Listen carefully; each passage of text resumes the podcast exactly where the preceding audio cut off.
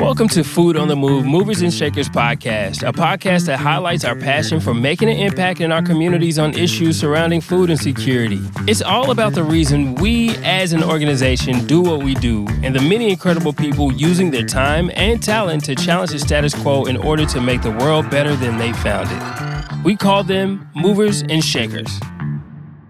Hey, everybody, welcome to our podcast. My name is Ramal, the Hometown Heat. I'm Taylor Hanson, I'm Kevin Harper. And I'm Danielle Stoltz. and we're excited to have you guys here for the Movers and Shakers podcast. And man, this is going to be a great conversation. All of our interviews, all of our conversations are about people that inspire others to make a difference because they've chosen to be a mover and a shaker in their community. And of course, we're passionate about food insecurity, but through that path, man, we get to work with some incredible people, incredible organizations. And today is is such a great example of that. I'm excited. Yes. I love this guy. Ever since I've met Dr. Kaiser, uh, man, he's just been an inspiration. Uh, and and if I could go back in school, I would want him to be my principal. Right. So I'm telling you, everyone is going to be want you to be excited. my yeah. principal. this guy, I- I think he's going to really inspire a lot of people Yeah. just by his heart and his passion to just make a difference in students' lives. I follow him on social media, and the, the thing that I can really relate to is the fact that he really gets in there with the kids. He's racing them, he's playing basketball, he's crossing kids over, shooting, you know, doing a whole bunch of fun things uh, within the school, and just really being able to be relatable to the students is, is one of the great things that he does. So we've talked to a lot of different people. We've talked to entrepreneurs, motivational speakers, talked to people with all kinds of perspectives, nonprofits, foundations, but uh, teachers. Mm-hmm. Man, mm-hmm. what could be more important than great teachers and mm-hmm. people that are committed to training the next generation? And so I, I'm really excited that we get to have Rob, who's been a great partner of ours and is absolutely moving and shaking in the Tulsa uh, school system and across, not only in North Tulsa, but across Tulsa because of all the impact he's making with these kids. Absolutely. Yeah, Dr. Rob Kaiser is the principal at Monroe Demonstration Academy, where we partner. And every Friday throughout the school year, we're there doing cooking classes and a few other programs throughout the year. So mm-hmm. we're excited to talk to him and just hear his heart behind being a principal and working with middle school students. I am just thrilled today to get to introduce Dr. Rob Kaiser. We were able to meet in 2021 and just his passion just to make a difference in his school. And, and he does, ha- he is at a, a principal of a school that, man, there's some rough stuff going on there. The kids have a lot of trauma. His heart is so amazing. And when we started talking, connecting, starting with an after school program, moving into the school system and actually having a program, he has been such a great champion. Mm-hmm. And watching him day in and day out when I go to the school, seeing how he's high fiving the students, he knows their names. He's truly making a difference and really is a great mover and shaker. So Yep. it's perfect to have him on the podcast today. So, everybody, I want to introduce to you Dr. Rob Kaiser. Welcome. Yeah, welcome, welcome. Thank you, guys. Thank you. This is uh, I'm I'm honored. I uh, the the work that uh, Food on the Move has done with Monroe over the years has been transformative, to say the least. And you know, to have an opportunity to come on this podcast with you guys that are really making um, and and providing programming that makes such a difference in kids' lives. I'm I'm so excited to be here. So I thank you guys. Well, we're, we're thrilled. Maybe we back up from it because obviously we can't help but talk about what we do with you.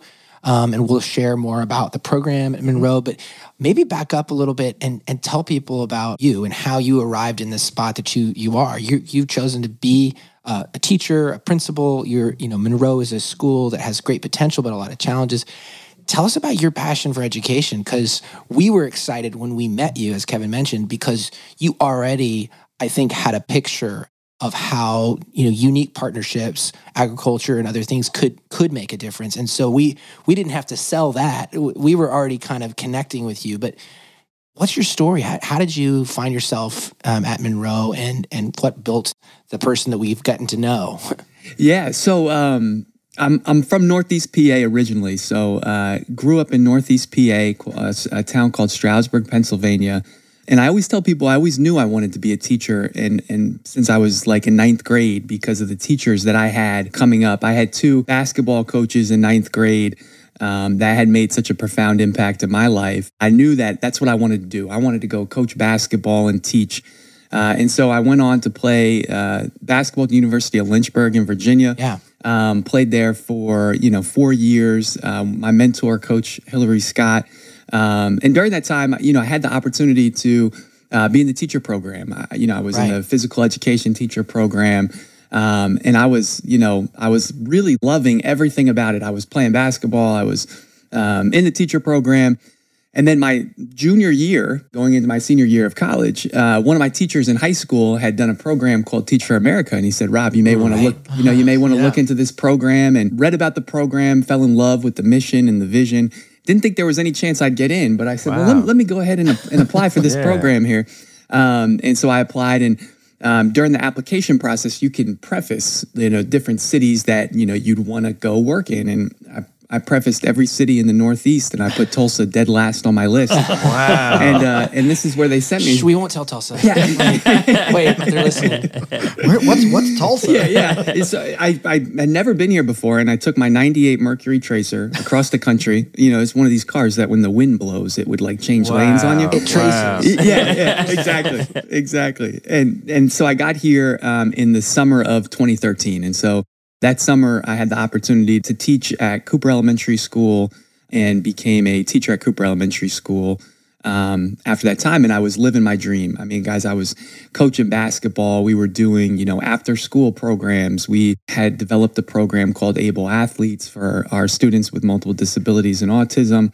Wow. And during that time, um, uh, you know, was was uh, just you know living the dream that that I had always wanted, which was you know to to be involved in extracurricular activities, to to teach. And then in 2016 was the Tulsa Teacher of the Year for the city. And I just mentioned that because that was what propelled me into Yeah, absolutely. you know, a leadership role um, at Monroe. And so I had an opportunity to, you know, go to different uh, events with the superintendent, got to kind of understand the better, you know, the bigger landscape of, of education in Tulsa, and had an opportunity to join Monroe in 2017 um, with my first boss, um, Dr. Kiana Smith at Monroe. Um, and then, uh, you know, as they say, the rest is history. So I've been there, uh, been there ever since. But I, you know, we serve the most talented, hardworking, resilient, um, strong um, kids that you could imagine. Um, and you know that's why I keep coming back is that I I just feel that the community, the um, the excitement, the uh, what the kids bring to the school every day, in spite of some challenges, is really exciting. And so it's been a true blessing. I have. Uh, really felt as though you know being at Monroe has been a calling on my life, and and I love uh, everything about it. And so, Yeah. spring of 2020 is when I became the principal of Monroe. A great time. Yeah, Yeah. great time. Yeah, yeah, yeah. It's like everybody's got it. And then 2020. yes. And then my life changed. Right, you know. and then during a global pandemic, why not just you know enter a principal spot as uh, at a middle school? And so, I entered the you know became the principal and and knew that um, Monroe we had gone through some big changes. And so when I first came into Monroe in 2017, we were a small magnet program. So what that meant was fully public school, but students that came to Monroe uh, needed to submit an application. So we were the sister school to Thoreau.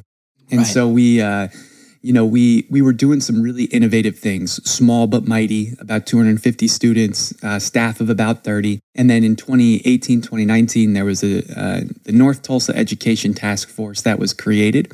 Um, that wanted to look at the McLain feeder pattern and better understand, you know, the um, seventh grade center at the time and, and, And for better what people don't know, McLain's high school. Yes, That, yes. So looking at the pattern of what, what brings people to that school, where they're coming from, how they're prepared. Absolutely. And the, you know, the elementary, you know, what elementary schools do you go to? And what they saw was students were transitioning more times in the McLain feeder pattern than in other schools.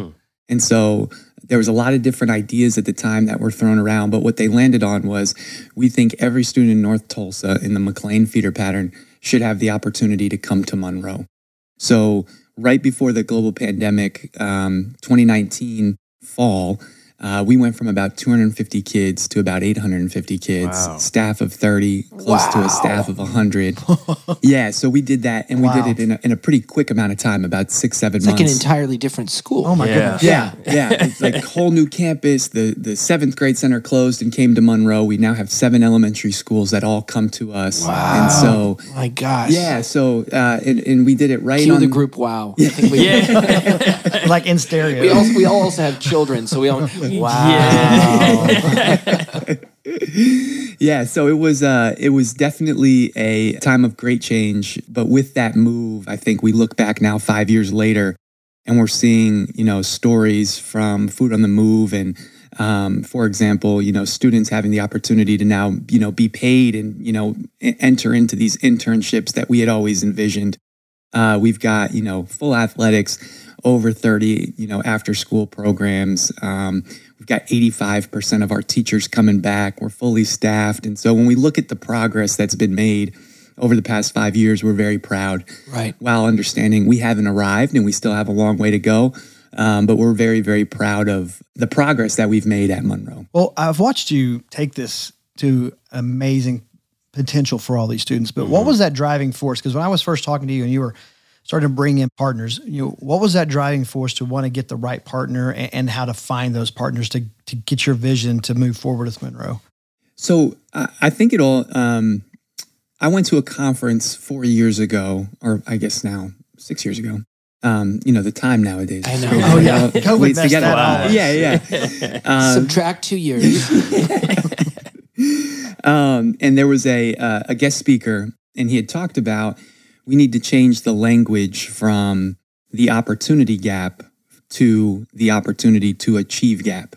And that just always stuck with me. It's like we, you know, how do we create more opportunities for kids to achieve? There's there's not a uh, in certain schools, students may have more opportunities to show success or more opportunities to be involved in, you know, programming right, that really, um, you know, that they're really interested in. And so for us, and for me, stepping into the role, we wanted to take a really hard look at like what are the opportunities that we have in our school at this current moment for students to be able to show success and how can we grow those how can we continue to facilitate programming how can we continue to facilitate partners that do that. I think that's that's like that was the first tier. The second tier is we are a full community school. Monroe and and you know um, and in creating opportunities and, and making the school what we want it to be is not going to be because of me and it hasn't been because of me it hasn't been because of our leadership team it hasn't been because you know because of one specific person but it's the whole community it's the um, 100 Black Men of Tulsa that come in on Fridays. It's Girl Power that comes in on Tuesdays. It's Food on the Move. It's, you know, the Opportunity Project. It's expanded learning after school. It's um, various clubs. And so what we really wanted to try to do was find out how do we create the veins into the school? Right, right. Because Tulsa is such a philanthropic community, is such a community where people want to help. And at the time, we just didn't have the modality in which people could help. And so in those initial conversations, we we started to brainstorm, man, what are some things that we can do? And really the partnership with Food on the Move for us was I had three science teachers that came and said, Kaiser, like it's 2020, 2021. Um, can we start like an urban garden? Can we yeah. start that at our school? Something something that is that shows science. Yeah. Gives people mm. a way to connect with science. Absolutely. Yeah. Absolutely. And I think especially, you know, thinking back during that time, the more time we could spend outside, the more time yeah. we could get our hands dirty, the more time we could do those things, the, you know, the the excitement just grew and um, to see again just kind of a transformation in just those two, three short years of where we are now. And we've got, you know, former alumni students that were a part of the program yes. that are like in front yes. of the whole city telling their story and getting to be a voice to this huge change that, you know, you, you all at Food on the Move are doing has been incredible. And so I think for us, just to see that progress and not only for us but for our kids for our community Absolutely. you know is is mm-hmm. been has been huge and um, you know so we've been really excited about that I, am my brain is like three or four questions stacking up i mean but one one of them was we uh, Ramal has been in the classroom, and we definitely need to talk about what we've been able to do because sure. you've seen firsthand how challenging and how rewarding yes. it is. Yes, um, which is we're so proud of that because it's it's been challenging, but it's also re- been incredibly inspiring for our team to see the possibilities. But I before going to that, I just wanted to rewind again to um, you mentioned Teach for America, which has been a really innovative program across the nation, and we've seen the impact in Tulsa. Um, and kind of wanted to acknowledge that because it's it's a unique path. It's an example of charging people to have a commitment to education.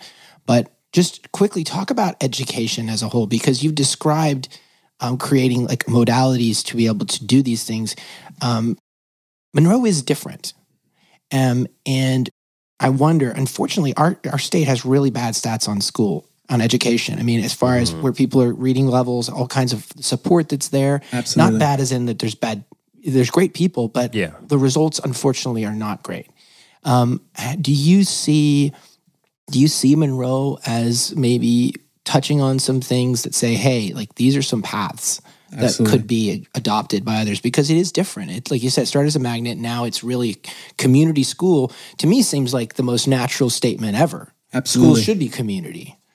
But maybe just talk about that a little bit. The education world is such a challenging world to step into, but you have such commitment to it. when I think even back a decade ago when I started my career in Tulsa Public Schools till now, it's like it's changed so much. And I think across the country, you know, education as a whole, specifically public education. So I think for the middle school experience and the experience in education, um, for us at Monroe, and you know, things that maybe um, set us apart, and things that you know have um, have been really valuable for us. I think And I didn't mean to tee you up to be like, we're better than those guys. I, I just realized you're like, I'm not going to say, but where you've seen success, maybe. Absolutely, yeah. You know, I, I this is the you know most fun thing for me to talk about is is the the qualities, the you know the success that our students have seen, the commitment that our teachers make, um, and really just how much of a community we we we are at Monroe. But I think um, for us, we've really invested into the idea that we're here for the whole learner. Um, I think that Right. for us, it is um, academics is such a big piece. I think sometimes people don't talk about the academic piece, the reading piece, and the math piece because it can be challenging to talk about when you know proficiency levels aren't where they you know we want them to be or where they where they should be, um, and so that can be challenging. However, I think for us. Um, we, we focus on that, you know, wholeheartedly. And, and in the past two years, we've led, you know, middle schools, the middle school growth um, from the fall to the spring for reading growth um, in Tulsa Public Schools middle schools. So I'll make that little plug for us because I am very proud. And it is thanks to the community, it's thanks to the teachers. I think that in education, people are always searching for that magic bullet. I think they're looking for what is the the special sauce, what is the one thing that we can do that will change the whole thing. And I'm convinced there none of that exists, mm-hmm. right? Yes, none of exactly. it exists. And I Exactly. think if it did exist, you know, somebody'd be a millionaire somewhere. But I think for us, we've been very committed to this idea that we're going to show up every day. We're going to be enthusiastic in everything that we do. We're going to be consistent as much as we can, and we're going to try to get better every day. If we can do those four things, then, you know, for us, school and the experience, the middle school experience is only going to continue to get better year after year. Every year uh, that I've been at Monroe, we have a hashtag. Um, our, our first hashtag when I first came in as the principal, and it's kind of like our rallying cry for Uh-huh. the year. Yeah, it's like yeah, what, what brings us together the the first year was make stuff happen. Um, Hmm. During that time, you know, of of COVID, we were out of school. We just needed to figure out like how can we make something, ha- just make something happen, throw something at the wall. This is a brand new school. In the past 15 years, these three grades, the sixth, seventh, and eighth grades in the McLain feeder pattern, have transitioned over three times. So really, like, there has not been a model. There's no institutional knowledge right now on how does this thing work It's and how's it supposed yeah. to work. And I think everybody's looking for it. Can we? Can does this model work? Does this model work? So I said, make stuff happen. The next year was was brick by brick. I said, we just need to take everybody, focus on that one brick. Let's build this foundation. Build the foundation. We talk about it all the time. Build the foundation. Last year was level up. I said, let's take this foundation that hmm. we've built. Let's bring it up a level. Hmm. Bring it up a level. And now this upcoming school year, our hashtag is VPE, and this is kind of what's driven us um, throughout the past four years. Uh, and VPE for us stands for vision, preparation, and execution. And we have a very clear vision that we've created a strategic plan for Monroe on what we want to be able to see. And so I'm really grateful that when Kevin came to Monroe, he could feel that it was palpable. He could feel Right, like there's right, the vision for where we want to be. We're going to be, you know, the most prepared school in Tulsa. That's our goal every day.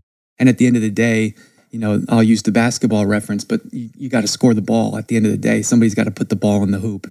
And so if we can focus on those two things and come in every day trying to put the ball in the hoop, let's execute, let's know when we're not, you know, there, then, you know, good things are going to happen. And for us, we haven't arrived. We are not, you know, perfect. We, but I think our staff is so committed to those three things. And, you know, I talk about Monroe as the community school. My goal is that Rob Kaiser, the person talking right now, has nothing to do with it and is kind of in the background. and the school is doing what it needs to do because it is not about me.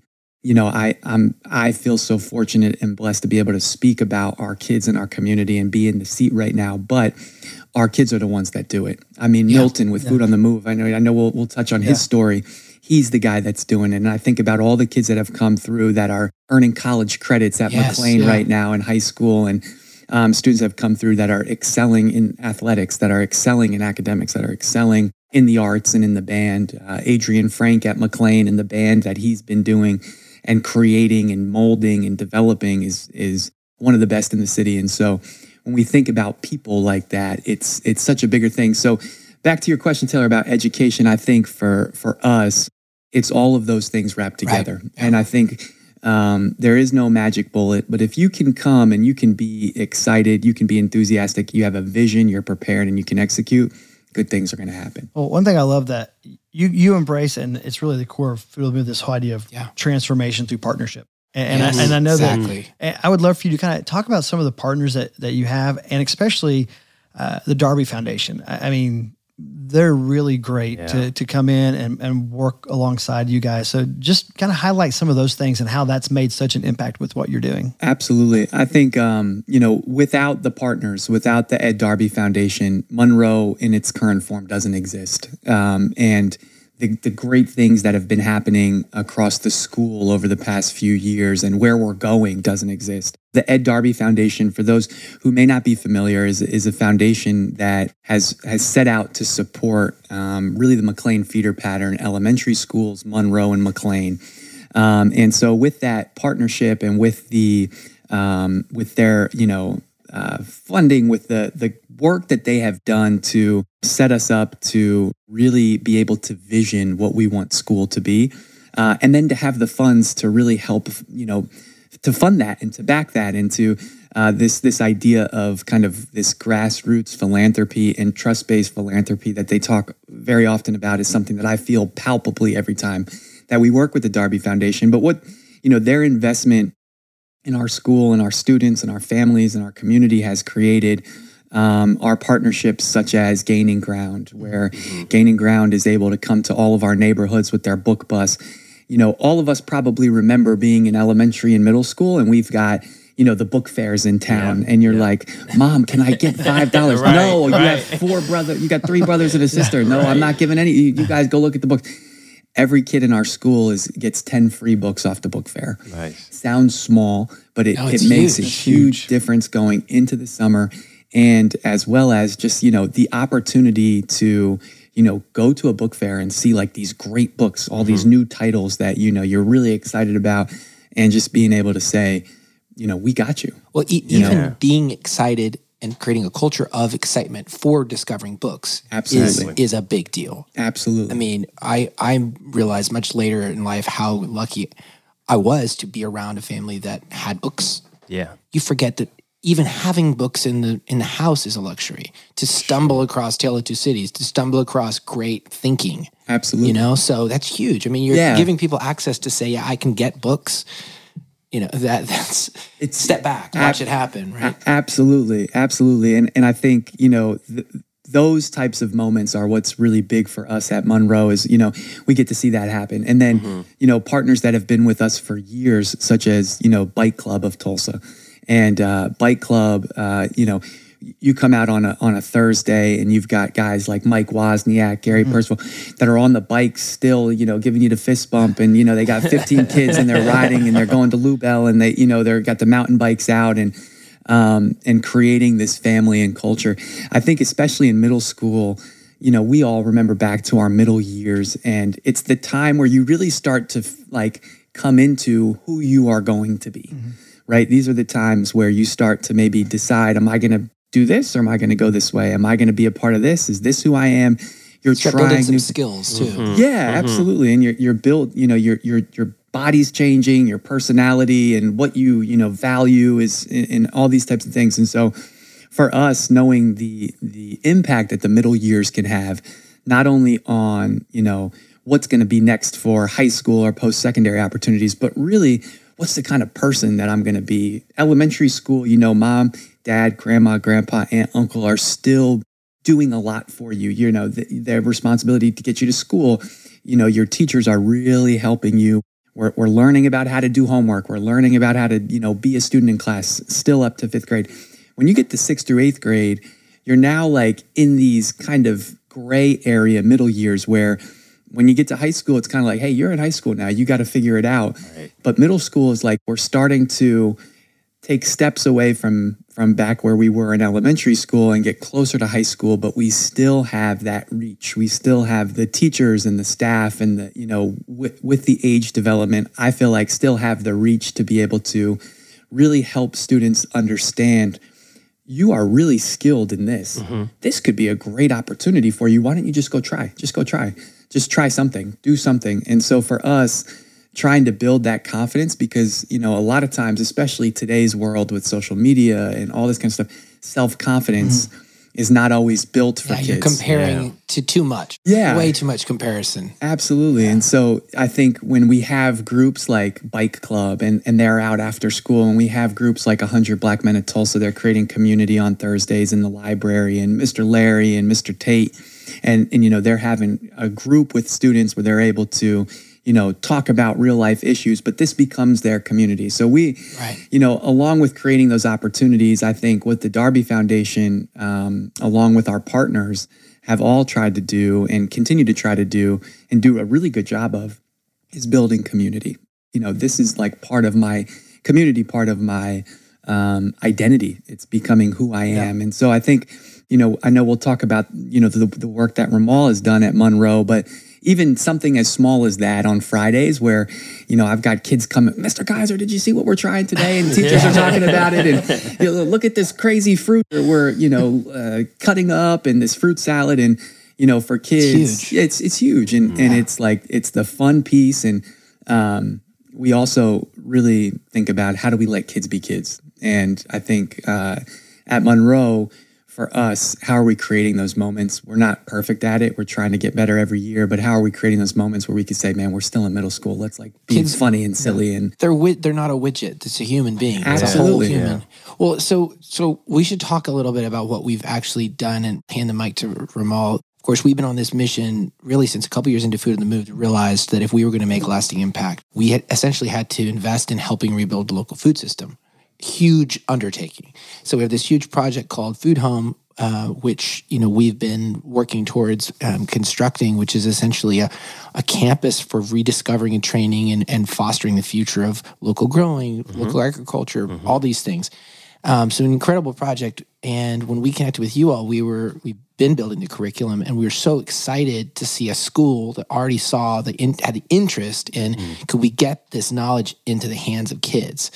And so Ramal has been part of that core team that's been in the classroom. Ramal, yeah, you want to just talk about working with kids, you know, at Monroe? For sure. I mean, it, it really has hit on the three pillars of who Food on the Move is, you know, the innovation, education, and access. And we've given the kids in the classroom all three pillars, you know, every single day throughout the school year. And going into our third year, you know, we've had the great pleasure of being able to expose the kids to our three pillars as far as with you know the technology with what we have with the hydroponic systems and the aquaponic systems and along with you know uh, making the classroom a fun place a uh, you know creating an atmosphere in the classroom is the biggest thing. When you go out to a restaurant some of these kids don't get the opportunity to go to some of the fine dining restaurants that you know, we do have the privilege to go to. And so to bring that experience into the classroom at an early age, it prepares them for life in general and to be able to open up their taste buds to not only just the American diet, but to the different types of food that is available around the world. Around yeah. the world, you yeah. know, um, and to bring the world to them and to bring the different types of fruits and veggies, the different uh, Mexican grocery stores or Hispanic grocery stores and the Asian American uh, grocery stores. And so just to bring all of those places into their particular atmosphere is fun. And to bring different types of music, you know, there's a whole world out here that that they haven't experienced yet, but to bring it to them and to allow them to be the driving force of what we do and for them to also prepare the foods, but also serve the foods to the classroom next door you know, giving the, the children the opportunity to serve their community at the same pace uh, is it's it's a huge blessing, you know, and it's really been fun in the classroom. This is we're going on our third year into the classroom, and to be able to hear them say that they went home and they made the purchase of you know whatever we prepared in the classroom and go to the grocery store and to actually serve it to their family is everything. And so i think you guys really have found the secret sauce. I know Yeah. you been humble on like we haven't been, but y'all, y'all have found the secret sauce as far as you know getting into the homes. And i you know i, I really want to say that you guys have done a great job and not only just the partnerships with just the organizations but also with the families at home as well and the and, and the parents You see the involvement. Yes. You're saying you've seen firsthand that the school's actively getting families involved. yes yes it's been a, an exciting you know couple of years and i'm excited to go into the third year to to bring even more i'm going shopping and looking at different places now like what can what else can we do to talk specifically about, you know, you mentioned you know, we have aquaponics. We are Yes. teaching people to grow Yes. through high, really future focused technology that is going to be a part of our larger urban farm. So they're learning stuff that is they're going to grow food on Mars this way. Mm-hmm. Yeah. right? this Yeah. is how they're going to. Yep. So, but also there's the garden. There's the outside garden club, which is kind of the way we began with just the raised beds. Um, but the part that you're focused on has been the Fridays with Yes. getting, introducing people. Talk a little bit about that because I love. Yeah. We've seen firsthand how like, oh, what is this? yeah yeah, I- I'll, I'll tell you one of the best examples. Talk about Cinco de Mayo this year. Start Oh, yeah, what the, yeah, yeah, what the whole classroom looked like, what they made. Yeah. I think that's a good example of what I like. What Dr. Kaiser calls his students as scholars, what, what Yeah. they got to experience.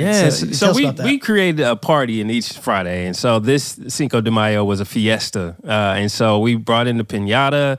We brought in the salsa, cactus uh, salsa, uh, and I mean, we played the music of the you know quinceañera music and and all the the ce- celebration of what um, you know Cinco de Mayo is, and we just had a really great time, and it really um, it really. I, I, I think it got down to the point to where some of the students felt like that they were heard and they were seen, and the fact that you know a lot of these kids have never had cactus. I've never had cactus before, you know, as a salsa. So it was a really fun experience, and so we, you know, each week we try to go in different places of the world and try to bring in that type of music and feel and vibe of what it feels like to be in Asia, you know. And so uh, we we've had many different types of fruits uh, from papaya.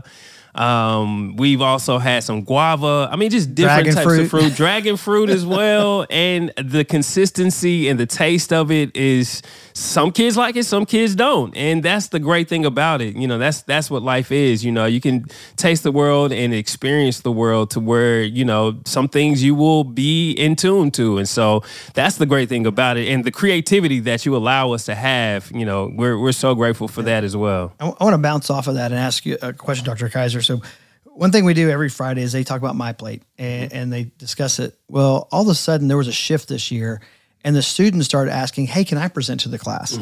And so, how does that make you feel knowing that the students are now asking to get up and actually present to their peers what my plate is every single week? man, I think uh, you know I'm getting goosebumps because that's what we want. You know, that's that's ultimately what we want is students to feel safe, supported, seen, and to have the trust that this can happen. And I think that example is a testament to the work that Ramal, that Food on the Move has done because there are many times I think where people want to come out and help. Great intention but it's that level of consistency day in and day out even on the tough days where nobody may try the fruit or you know it may not have gone the way we wanted it to go because ultimately that's going to build the trust. And i think that example right there is is about the trust is about man i feel like i i trust ramal i trust the group because i've been with them now for two years. Man we're back on friday and we're doing our events let me present. Like I feel like comfortable Yeah, to I- present I know now. what this is. Yeah, Yeah. I, I could talk more about this, and so I think it's um, a lot of times for our kids, it's not necessarily the knowledge that they that they don't have to present. I, I truly believe a year ago, kids could have presented and would have Right. done a good job. But I think it's the it's a testament to Confidence. the confidence, the consistency, the continuing to show up, where it's like, man, I can trust Ramal. I, you know, and and I think a great example of this is, so it's the end of the year, and my eighth graders oftentimes will ask uh, if we can sign their work permits because they all want to work and you know get a job in the summer. So signed a couple work permits, and I'm walking to lunch. I mean, I'm not even thinking. We have a million things going on. And these two eighth graders were talking in front of me. I just happened to hear their conversation walking to to class, and one one eighth grader said to the other, "Wait, where are you going to work this summer? Like, what are you going to do?" He's like, ah, I don't know, I don't know. And they said, Well, Miss Wright and Mr. Ramal, they're hiring. That's where I'm going to work. And they said, Oh, that's where I'm. I'm going to work for them too. You know. And so it's like those little interactions for kids. They're now seeing a safe place, people they trust, and work that they enjoy uh-huh. as an option and as a pathway, and without organizations like you all pushing into the school to build those really authentic and at sometimes challenging relationships in middle school where there isn't trust where, until right, there is yeah. until there is yeah. and then you start to see like these types of you know if you guys would have been here at monroe for four weeks uh, a year or two ago that conversation would never have happened yeah. right. but the fact that there's this consistent effort to show up even when it's tough when it's raining, when it's cold. Oh man, we got, you know, all these events that you guys put on, but we're still going to be there on Friday. We're going to still have the music playing. It's going to feel like a party. We're going to be exploring these different foods. We're going to be eating. That's the end, you know, that's that's Completely. what happens. Yeah. Well, and just touching on what you talked about, here's these kids uh, that you know, these are we didn't know every person's name that you're going to serve. We don't know every person's story, but you you build something you believe in and you hope. Like I love the word trust that that'll happen. And when I describe to others more what I think Food on the Move is doing, um, I like to say we're we're really tapping into human potential. Mm-hmm. You know, I mean, in some neighborhood that doesn't have a grocery store, that didn't have the education about food, that didn't think opportunity even was connected with their life that somewhere along the way, things like Food on the Move, like what you do with Monroe as a community school, these are all, it's obviously we're passionate about food. We're passionate about growing. We're passionate about the, you know, how food is medicine, all these layers, but it's, it's opportunity for somebody's life. You know, in some cases, we we realize that maybe that food is just going to make somebody stronger and help you know help ensure they don't have heart disease at 40 you right, know? right. but in other cases somebody is going to become an agriculture professional. Mm-hmm. somebody's actually going to go like no no that's my destiny. I'm in. I'm, I'm actually going to become a professional. And we were talking about today how when we began that working with you guys um, that we're, we're developing you know a product that is going to be grown and is going to be sold into community grocery stores and is going to help make sure that our programs are sustainable. Your students are have already experienced that in their classroom right? They've experienced. I grew it. I grew it. Mm-hmm. like yep. I was a part of growing it, and then put it into a into a package, naming it, saying this is something that's a business. You know, this has a this is a not just a business that's that is like out there in the distance for people that this is mine. This is something I can be a part of. I mean, this idea that you have value as a person, that you can contribute. I mean, I love hearing you talk about school because ultimately school is it's not just a checking of a box. It is realizing that it's a whole person that's going to go out into the world. Absolutely. And, and, it's it's you have to look at the whole picture. Yeah, and you know, I think to that point too, one thing that I think that we really value at Monroe and I see you all through the work that you do, we have a saying, put your feet where you lead. Mm. And it's it's of the utmost importance for us that there is not a street or a neighborhood in the community that we serve that we haven't put our feet because it's right. not about people coming yeah. to us. We're in the service world. We're here to do as much as we can. And so in the summertime, we go out four nights. Um, and you know we're in uh, we've been to all the different you know housing complexes we're in you know in the different parks we're at o'brien we're at chamberlain we're at you know in comanche when comanche was still up we're in bradford but i think to the point uh, you know of all of this which is trust and which is building those lasting relationships five years we're consistent on just because we did it last year, we still have to do it again. Even if right. we always pick the hottest week of the summer. It doesn't matter when it is. It's like 120 degrees every year. Yeah. And I got my guy, Mr. Thomas. He's like sweating over the grill when he's like cooking hot dogs in like four o'clock in the afternoon in Oklahoma heat. Yeah. But we, uh, but but it means something, and yeah. that those those interactions, and we talk about it all the time. We may not see it tomorrow, we may not see it next week, but when it comes to January, February, and there's maybe a situation with a with a student and we need to call the family in, the family may have been like or seen because this has happened m- multiple times. Oh, Mr. Kaiser, I remember you were, you know, I remember we met at Chamberlain when you guys were out here. I got, you know, I got you. I can help you with X, Y, and Z. And I think the same thing for even the work that you all do outside of Monroe and the different you know community pop-ups and things like that because our kids see you whether you know it or not they see you at the community Yeah. events they see you showing up and valuing this is our community it's a value you don't have to come to the food on the move office to get what you need you don't have to come to Ramal or or Ryan to get what you need in the classroom like we're going to see you during lunch. Like these guys are walking the hallways. We're going to see you after school. We're going so it's these uh, these really I think authentic interactions and really intentional to be where the kids are and to continue to show up, not just for an event, not just for here, but to continue to be there. A big thank you to Webco, North America's foremost provider of innovative tubing solutions, for sponsoring the Movers and Shakers podcast. Since 1994, Webco has provided high quality carbon steel, stainless steel, and other metal specialty tubing products designed to industry and customer specifications. With five production facilities in Oklahoma and Pennsylvania, and eight value added facilities in Oklahoma, Illinois, Michigan, Pennsylvania, and Texas, serving customers globally. Webco has been such an incredible supporter of Food on the Move and 100% committed to building a trusted company for their teammates, customers, business partners, investors, and community. Learn more about strength, agility, and innovation of Webco at www.webcotube.com. So, how have you seen the impact that you made with with these students? You know, have you seen an impact and a change in in the school and even TPS as a whole? Yeah. So I think um, the success that we've seen ha- has nothing really to do with with me or with our team. You know, we hope that we can set the conditions. What our responsibility is every day is to make sure that our school has the conditions, the enthusiasm, the people, the right people in place to help kids reach their full potential and to see that especially through the middle years. It doesn't matter what middle school you're in. Um, and you know, I think for uh, at the school level, you know, five years ago when we started Monroe or or this new Version of reinvention Monroe, and version of Monroe, uh, the challenge. I mean, it was such a challenge to find people that wanted to come work for us. I mean, full transparency, that wanted to be that. Yes, I want to be at Monroe. Not like I have to be there. And it's again, it's the same kind of mentality we're trying to shift. And now coming into this year, we've got 85% of our staff coming back. The retention rate is the highest it's ever been at Monroe.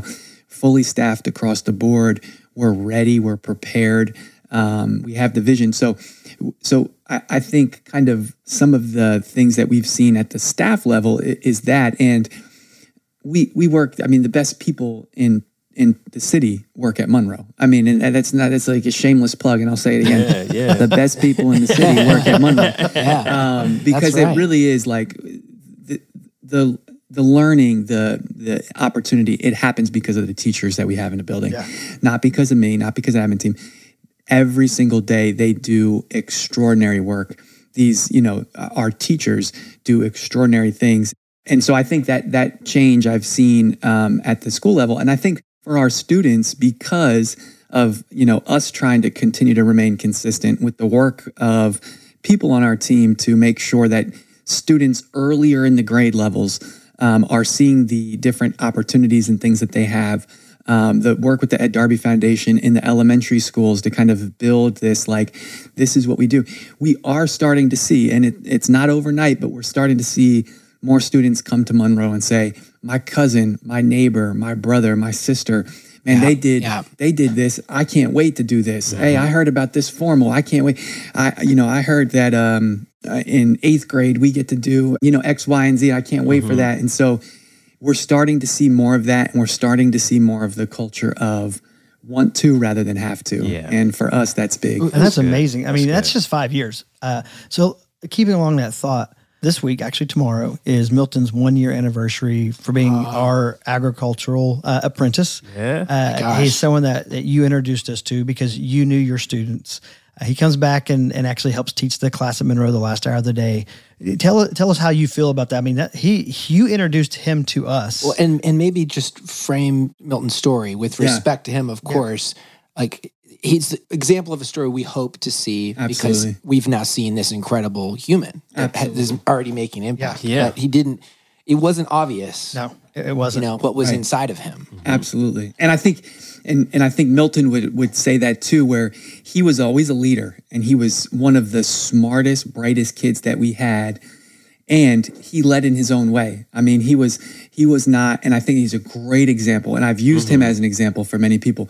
You don't have to be the loudest, you don't have to be the person that's always in front or, you know, always being the person that's like in the spotlight, being the the voice you can really lead with your actions. You can lead with you know your consistency. You can lead with many different attributes and traits.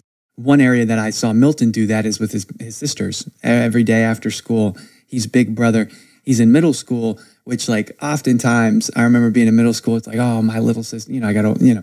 But he's always he he was like they they looked up to him like you couldn't imagine.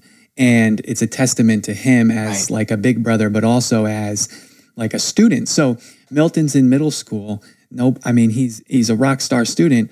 However M- milton you know he wasn't on the basketball team and he wasn't necessarily you know he wasn't on the football team and he wasn't you know a part of the maybe athletic teams that were happening and um, you know these different things. But he had such a passion and he had such a uh, a draw to the the work that we had started that just that first year in the outdoor garden and his consistency showing up every day after school with the garden club. He was you know planting and harvesting. And milton in his own way you know we'd get to talking and he wouldn't be the first person mr kaiser come see this. But you know we'd walk down the hallways milton how's it going well, it's going great, Mr. Kaiser, but you should see how we do X, Y, and Z. And he's using terms and vocabulary and he's teaching me. And I used to tell, I tell him all the time, Milton, you taught me how to use half this stuff and, and I need you to give me a refresher. but he, it was his thing. And, and he, he was like, he's so invested in it. And I use him as an example for other students as to say, find your interest and find what you're passionate about.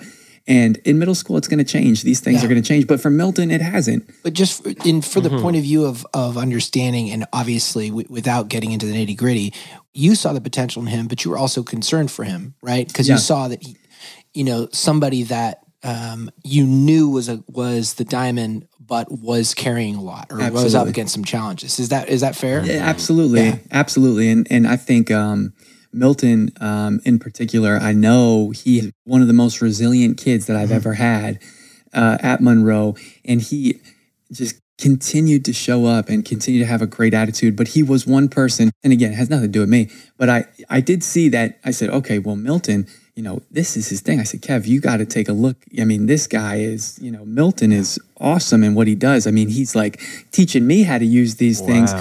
And again, it goes back to that trust because you know the trust that Kevin and I have, and he said, "Well, this is you know this is great." And it, a testament to you all too is like you've created the opportunity. So it's like Milton, come on, but he's the guy that had to do it. You know, I couldn't do it for him.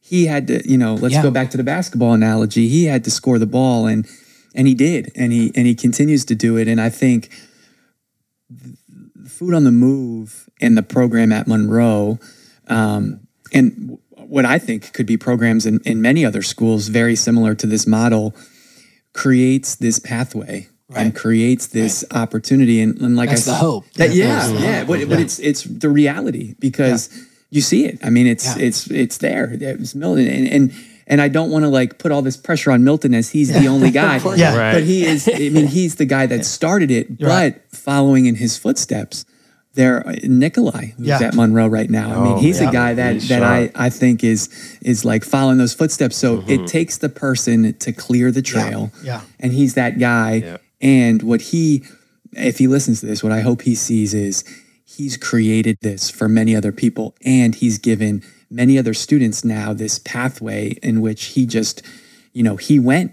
And it takes one person to do it one time for other people to think I can do this too. Mm-hmm. Well, it's you know it's important to have to, to put a name on to, to talk about a story, somebody's story, because you know so much of what we're, you're trying to do and so much of the work we're trying to do as for the move is it seems so daunting. It seems we're going to change the food system. We're going to educate all these kids that are in a school that's struggling, that doesn't have many as many resources as a lot of, and we're going to believe that these kids are going to be the future. That they're going to they're going to break in, you know, generational traumas. They're going to break through and make a difference in their neighborhoods. These are all like, oh, that's never going to happen. But when you can say somebody's name, somebody's story, then all of us, it helps us to go, you know, that's a real human. And, and and we talk about Milton because one, we love the guy and we we see his potential and we're all rooting for him. But we all also we know there's so many stories that we want to be a part of. Sure. And and it's why it's it is great to talk about, you know, let's put the pressure. Let's let's let's set the expectations. Let's Yeah, let's yeah. expect greatness Absolutely. um, because you know f- for me I've, I've watched our team really fall in love with the work t- with you guys and the work we've gotten to do with talking to kids about agriculture we've all i think been even more blown away by the power of that because our our vision starts with building bridges food is a connection to make the community better but actually agriculture itself planting things watering the seed seeing food show up growing that food and then realizing that these kids we're talking to 25 years from now, the stuff that seems like future, mm-hmm. aquaponics, hydroponics, undergrowing, that there's a real potential that that they're going to be a part of sustainability for generations because they got inspired to connect with with this technology and this food and and and really there's just so much potential that we don't know until we until we start those conversations until we have those real not theoretical but you know this is somebody's story and we can't wait and have it all figured out. We have to just begin. And mm-hmm. i think that's part of what what we've we've seen is that we we hoped and we believe in the possibilities but now just to be able to say wow there's the floodgates are going to open you know because if one can do it then two can do it then three can do it then 10 can do it Absolutely. Well, I, I'm going to be a bad host because you're never supposed to be combative to the person you're, you're, you're interviewing, but I'm going to be combative on you because you Uh-oh. keep saying it's not me, it's not me, but it is you. I mean, Yeah. your your passion, your desire, you're leading the way. You've built a great team. You build in great people. So I do want to point that out. That for sure. I appreciate how humble you are, but your desire and passion is not always there in every other situation, but it is at Monroe because of who you are. And and I want to give Thank kudos you. to you because Yeah. and, and, and, Absolutely. you could seem like, well, I don't want to take that, but it's true. it's true. Your energy and, and your willingness to bring people in and saying, hey, I'm going to do this different and flip it on its head.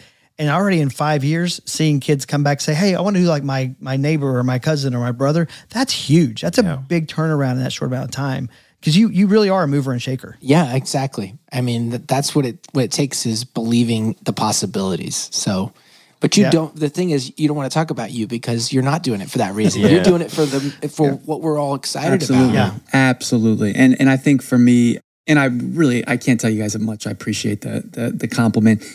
I I just believe that in the seat that I sit in, my responsibility, not, not even job, my responsibility is to do everything I can so that the Milton stories live. Mm-hmm. And the Milton story is the one that's told. You know, I, I, got two beautiful kids now. So I'm, I, nothing needs to be said about me.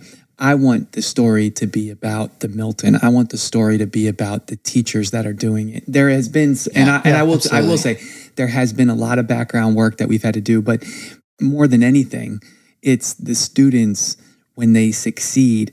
It's the best gift you can get. When I, I mean, when I came to the to the uh, ribbon cutting for you guys, and I, and I saw Milton sitting on the middle of the stage, and and I think back to five years ago when we were sitting there and we're like, man, how are we even going to start school? I mean, where's all these teachers going to come from? What are we going to do? To see that and to see like the opportunities, thanks to so many people, to be here now. That is the best joy that I can receive in anything that I do. You know, in anything that that I do and that I I know our team does. And um, it's like being a parent you, yeah, you, you are a parent Absolutely. You're proud of your So many kids. I, so many kids. I, I so look at children. I look at all of you know 800 of the students at Monroe that eh, that come through Monroe that are at Monroe. Truly, I, these are like my guys. Like we're we're part of the same team. Like this is my team, and just like any coach, I'll go to war for you. I'm going to get on to you when you're not doing what you need to do, but because I love you and I want you to do the best you can do, and you can. And like Yeah, that's the, and I've I've said this to everybody.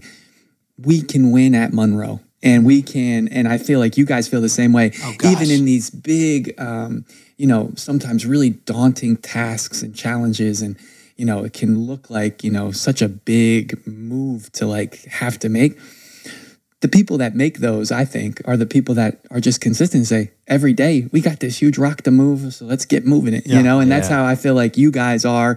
And I so many of our partners are where it's like yes, there's this huge challenge, but if somebody doesn't, you know, try to move that boulder up the hill, it's going to stay at the bottom. So, you know, every day can we wake up and bring that same excitement to to moving that boulder? And I think that's where, again, I just can't highlight it enough the consistency.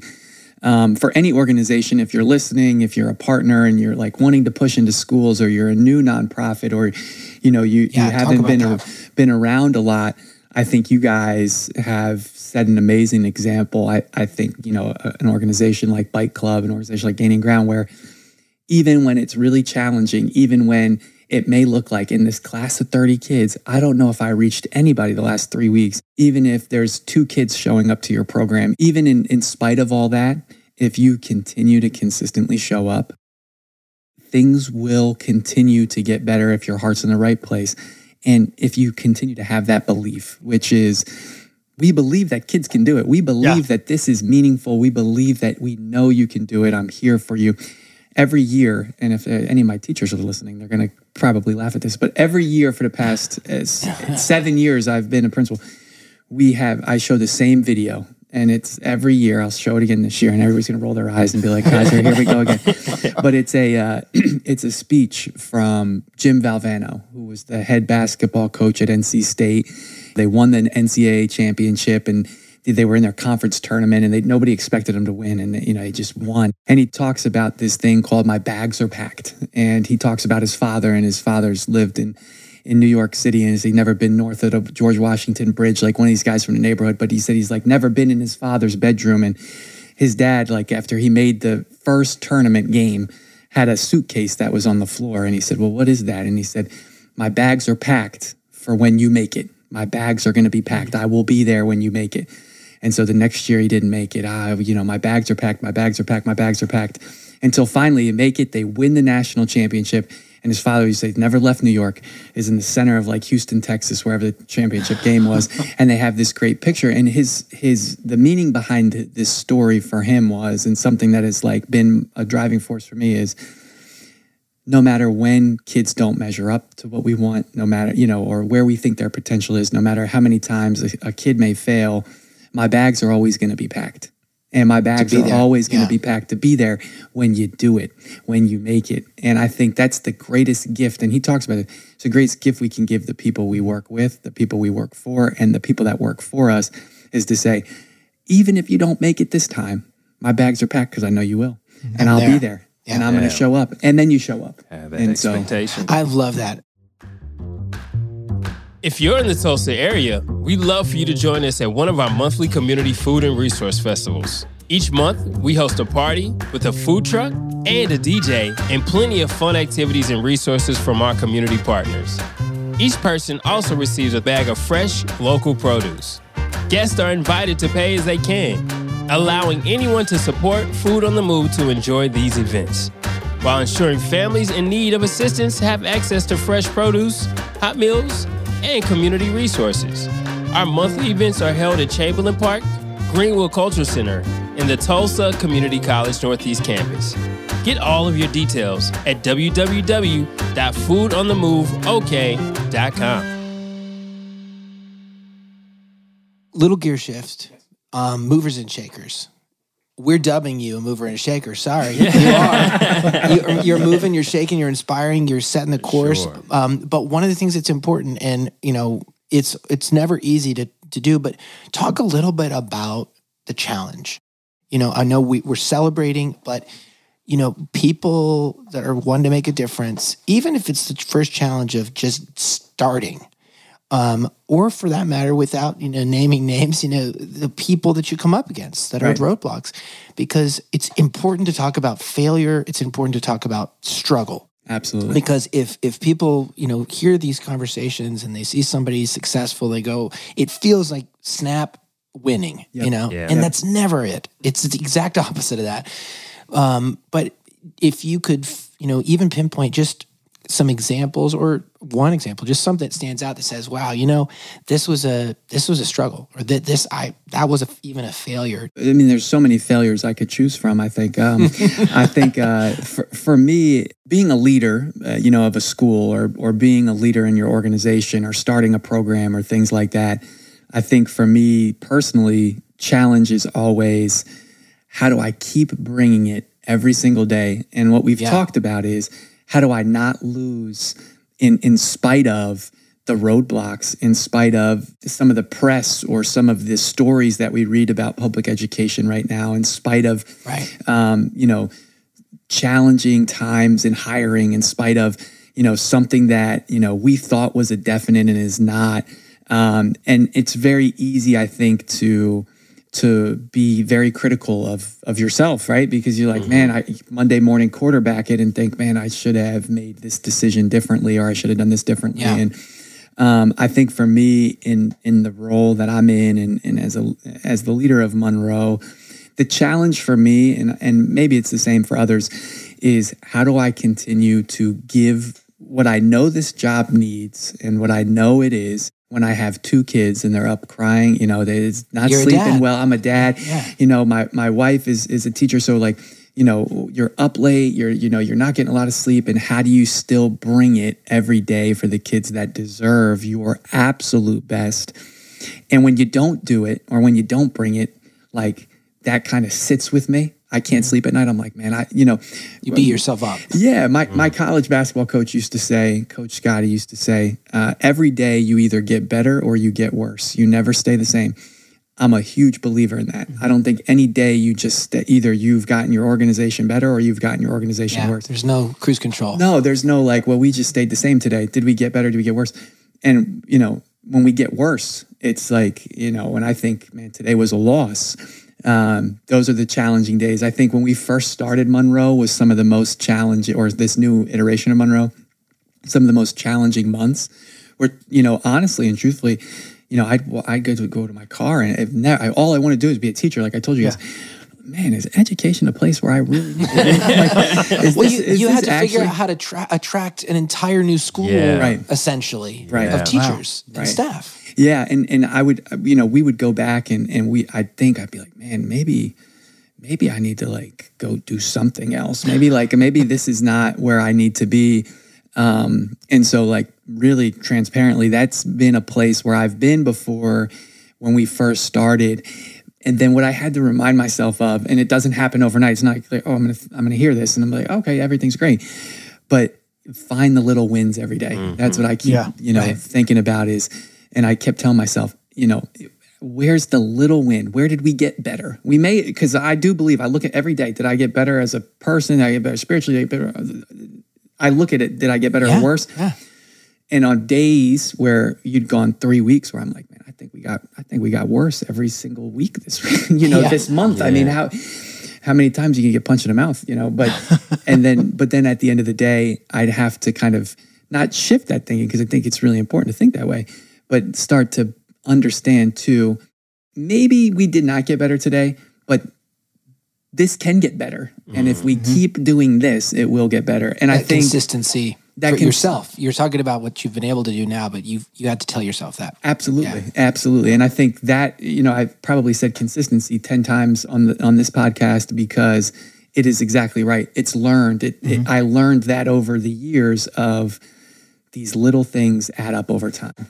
And, and I think you did something so well because ball is, you can tell basketball is life to you. Absolutely. You know what I mean? And you, you reference it so much, but not many people can take one aspect of life and move it into another aspect to where you moved it into a middle school and you think the team the team aspect and that's one thing that I I think what really gravitates me towards Monroe is the more team aspect of looking at it to where hey okay well let's enter this type of component into the program to where we can make it a better team and Yeah. from the women from the girls to the boys to the different demographics that you have within the school and trying to implement and make those different demographics better but you know overall looking at you know the the teamwork aspect and you getting your doctorate degree uh, just recently uh, what focus did you have with your doctorate degree and why did you choose that particular one to implement into education Yeah, so I uh,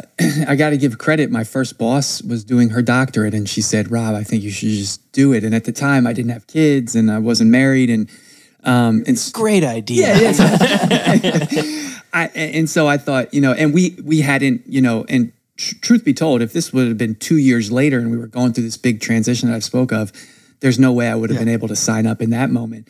Um, but for me, it was like, how can I, I? I've never viewed myself as like this huge academic person. Like I wasn't taking AP classes in high school. I didn't even know what that was. I was, you know, I was a PE major, which is a tough major, and like it's not also brain science. You know, we're not like doing surgery every day, and so I, I really said, "Man, this is going to challenge me in ways that Yeah. I didn't think." You know, let me just go out and see if I can like accept the challenge, meet the challenge, and can I can I succeed? And the, the, the OU doctorate program was fantastic that I you know had the opportunity to be a part of. I loved it.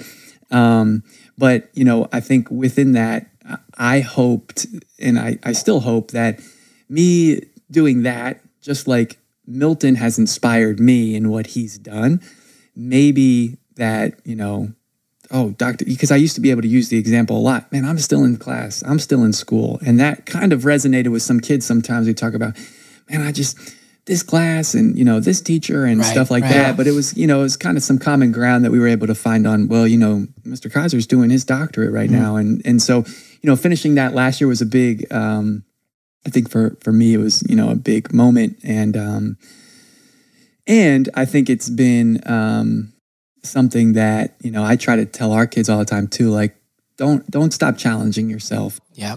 Thinking about the way your experiences, um, you know, become reflections over time, because that's what happens, right? You go through it and then all of a sudden you look back and you go, oh, that experience taught me this. Um, you're not big on praising yourself. So I'm going to ask it in a way, but that is not about that. But if you look at education across the country, I mean, what could be more important than education? But frankly, we know public education is in a real transitional time. It's it's underfunded. It's frankly really hard to implement because people are different, kids are different, neighborhoods are different. Um, if you if you could take something that you've seen work, you know, maybe and say, man, if I could just snap my finger and Yeah. just give this to every mm. school, what would that be? And I know it's it's a little bit impossible to mm. pick one, but just go, man, if I just was I'm sitting here, I'm looking at the nation, all these great schools. There's so many great communities across the country, and there's so many comparisons that are similar. Tulsa's mm-hmm. like, I think the great, you know, we're like so many places. We've got we're a great test place because we have so many of the same things many, many places do. What what would where would you start? Um, you go, man, I could snap my finger and I could I could help. I've seen this make a difference. Besides food on the move, yeah. shameless plug Yeah. I uh I think um I think from our experience it's the three things that maybe I mentioned earlier where it's the vision do you have the vision for the school I'd So having a vision. having having a very clear vision and then also like in those moments where it doesn't feel like I'm ever going to reach this finish line or man we've been working for 3 years and I still don't know why we can't get over this hurdle um, it's that continuous ability and want really to show up for our kids and to show up for our community because they deserve it. Yeah. I think oftentimes in a neighborhood like a Monroe or, you know, serving students that are hardworking, talented, um, brilliant, and may come from, you know, some pretty um, high poverty and may also come from some high trauma. I think sometimes in those schools, um, it's very easy to say, I'm just going to go do something else. Yeah. I- just to count it out. Just Yeah. to just to take, mm-hmm. you know, Just- this is never going to change. right. And, and like I is stack, stacked against it. I've done the best I could do for a year or two. And I'm like, I, I feel like, you know, my time here is up. And I just wonder if there was a way, and I'm not perfect because there are moments still to this day where I'm course, like, man, yeah. oof, I'm tired. And, you know, Yeah.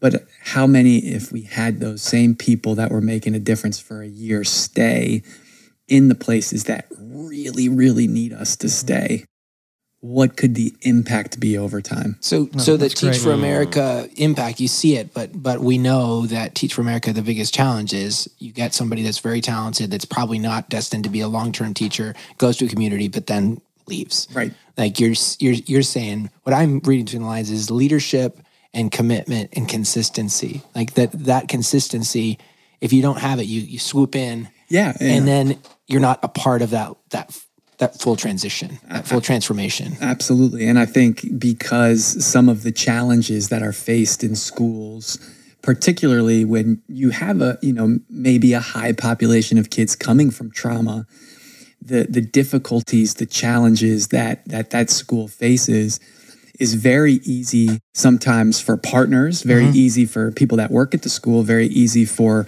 the community sometimes as a whole to say, well, I'll just go here.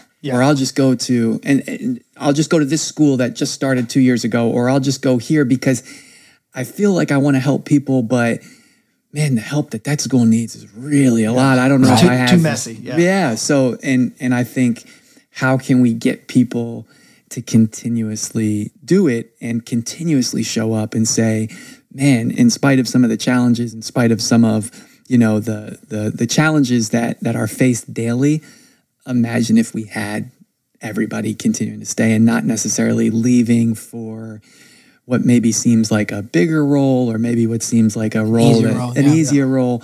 Um, but what if we all stayed? Well, so I mean, I think about this. I, I've had the gift, and I'm really, I'm so so so grateful. This the other side of my life, being a musician, traveling, is I've gotten to see so many places. And one of the things that I'm always blown away by that is still true about America that is not.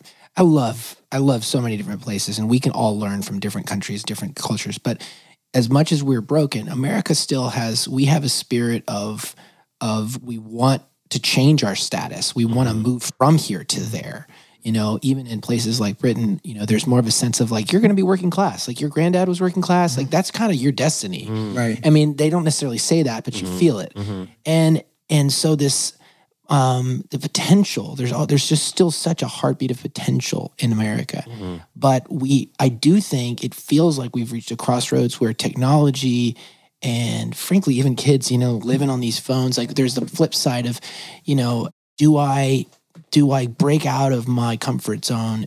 Do I grow? What does education look like? You know, I, I've had a very weird life where I haven't done a lot of traditional education, but I've also seen that the the plus sides of either side of the spectrum because I haven't been in those classrooms. And what you talk about, and I've seen it firsthand with Ramal's work showing up consistently in the classrooms and in Kevin's commitment to trying to build the curriculum that is that is broad and isn't just learn to grow stuff, but think about business, think about creativity, think about is we've got to it seems like we've got to be talking about the whole person you know and that you just you've just nailed that over, over and over where you said the community the you know being a kid feeling joyful not just not just math and science but math and science plus hey how are you doing you know Yeah. um, I think I just answered my own question, but uh, that's just me. You know, listening to there's couldn't be anything more important than instilling hope and potential for you know for people to say, hey, there's a chance you you can become the next example, um, and that's why it's such a joy to get to be in the classroom with you guys. I think it's very clear that through this interview that we really do have a true mover and shaker on our hands. Oh yeah, Oh, for absolutely, sure. And, absolutely. and in the in the natural scheme of things, I, I think throw one last last question at you. We really love people to hear this and get inspired. Absolutely. Because wherever you're at, we want people to do something. So, what challenge? Because you talk about challenge. If you rose to the challenge, you present challenge. What challenge would you give that listener right now about making a difference i- i- in in just anyone's life a- a- and getting involved? What kind of challenge can you place to somebody right now? If you're going to close this out, everyone listening, what is a, a challenge from from Dr. Kaiser about making a difference? I think um, kids and and students and, and as I refer to my kids, scholars, um, I think K through 12, I think in whatever walk of life that you live, if you can donate an hour of time, it's the most valuable thing you can ah, donate. But it's the but it, it is if you can donate one hour of time and you're listening to this, you feel some kind of inspired. I think there are every school, I- I'm going to speak for every school.